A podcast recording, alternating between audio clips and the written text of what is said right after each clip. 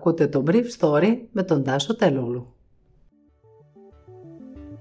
Καλημέρα. Είναι 29 Ιανουαρίου και σήμερα διάλεξα για σας αυτά τα θέματα που μου έκαναν εντύπωση.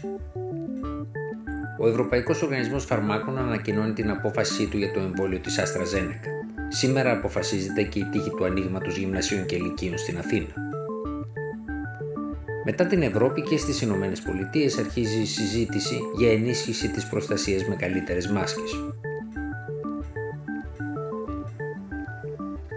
Ο Ευρωπαϊκός Οργανισμός Φαρμάκων ανακοινώνει σήμερα την απόφαση για το εμβόλιο που ανέπτυξε η AstraZeneca σε συνεργασία με το Πανεπιστήμιο της Οξφόρδης. Σύμφωνα με πηγές της Ευρωπαϊκής Επιτροπής, η διοίκηση της εταιρείας σηματοδότησε χθες ότι θα μπορούσε να παραδώσει τελικά μεγαλύτερες ποσότητες εμβολίων από τις μειωμένες κατά 75% ποσότητες για τις οποίες είχε δεσμευθεί την περασμένη Παρασκευή.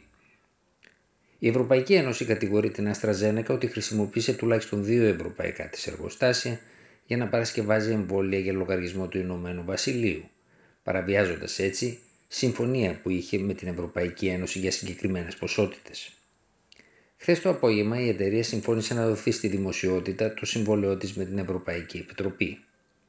Θα είναι η πρώτη φορά που ένα τέτοιο συμβόλαιο εταιρείας, το εμβόλιο της οποίας έχει εγκριθεί, δίνεται στη δημοσιότητα. Μέχρι τώρα η Ευρωπαϊκή Ένωση έχει δώσει στη δημοσιότητα μόνο το συμβόλαιο με την εταιρεία Γκούρεβακ.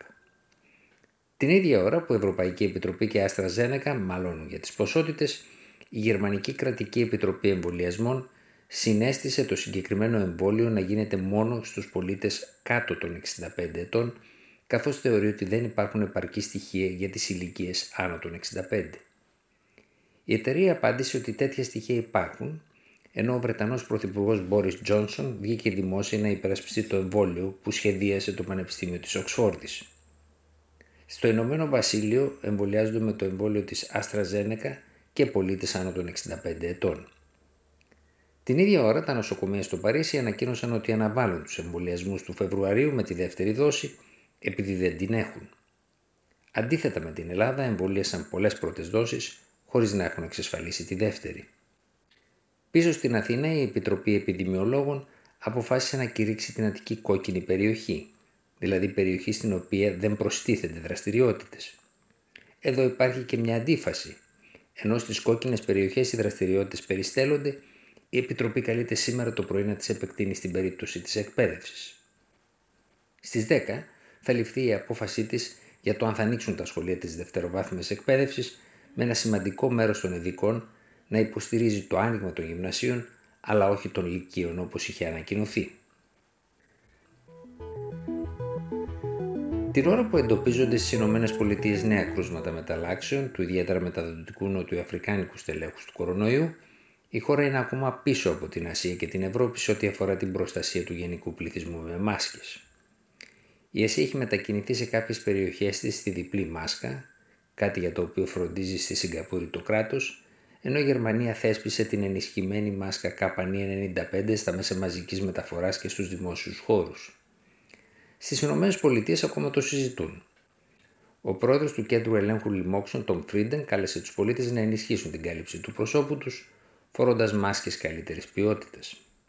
Ο Άντωνι Φαούτσι από τη μεριά του εμφανίστηκε στο Today Show φορώντας διπλή μάσκα, διότι όπως είπε το απαιτεί η κοινή λογική και είναι πιο αποτελεσματική.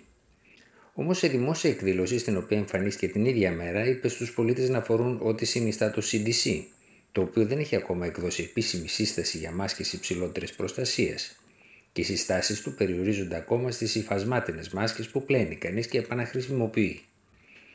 Ένα τέλεχο του οργανισμού, μάλιστα, που εμφανίστηκε στην ίδια εκδήλωση πλάι στο Φαούτσι, εξήγησε ότι οι ενισχυμένες μάσκες καπανί 95 είναι κουραστικές όταν φοριούνται πολλές ώρες και η υπερβολική χρήση τους μπορεί να οδηγήσει τους πολίτες σε μια αποστροφή γενικά της μάσκας.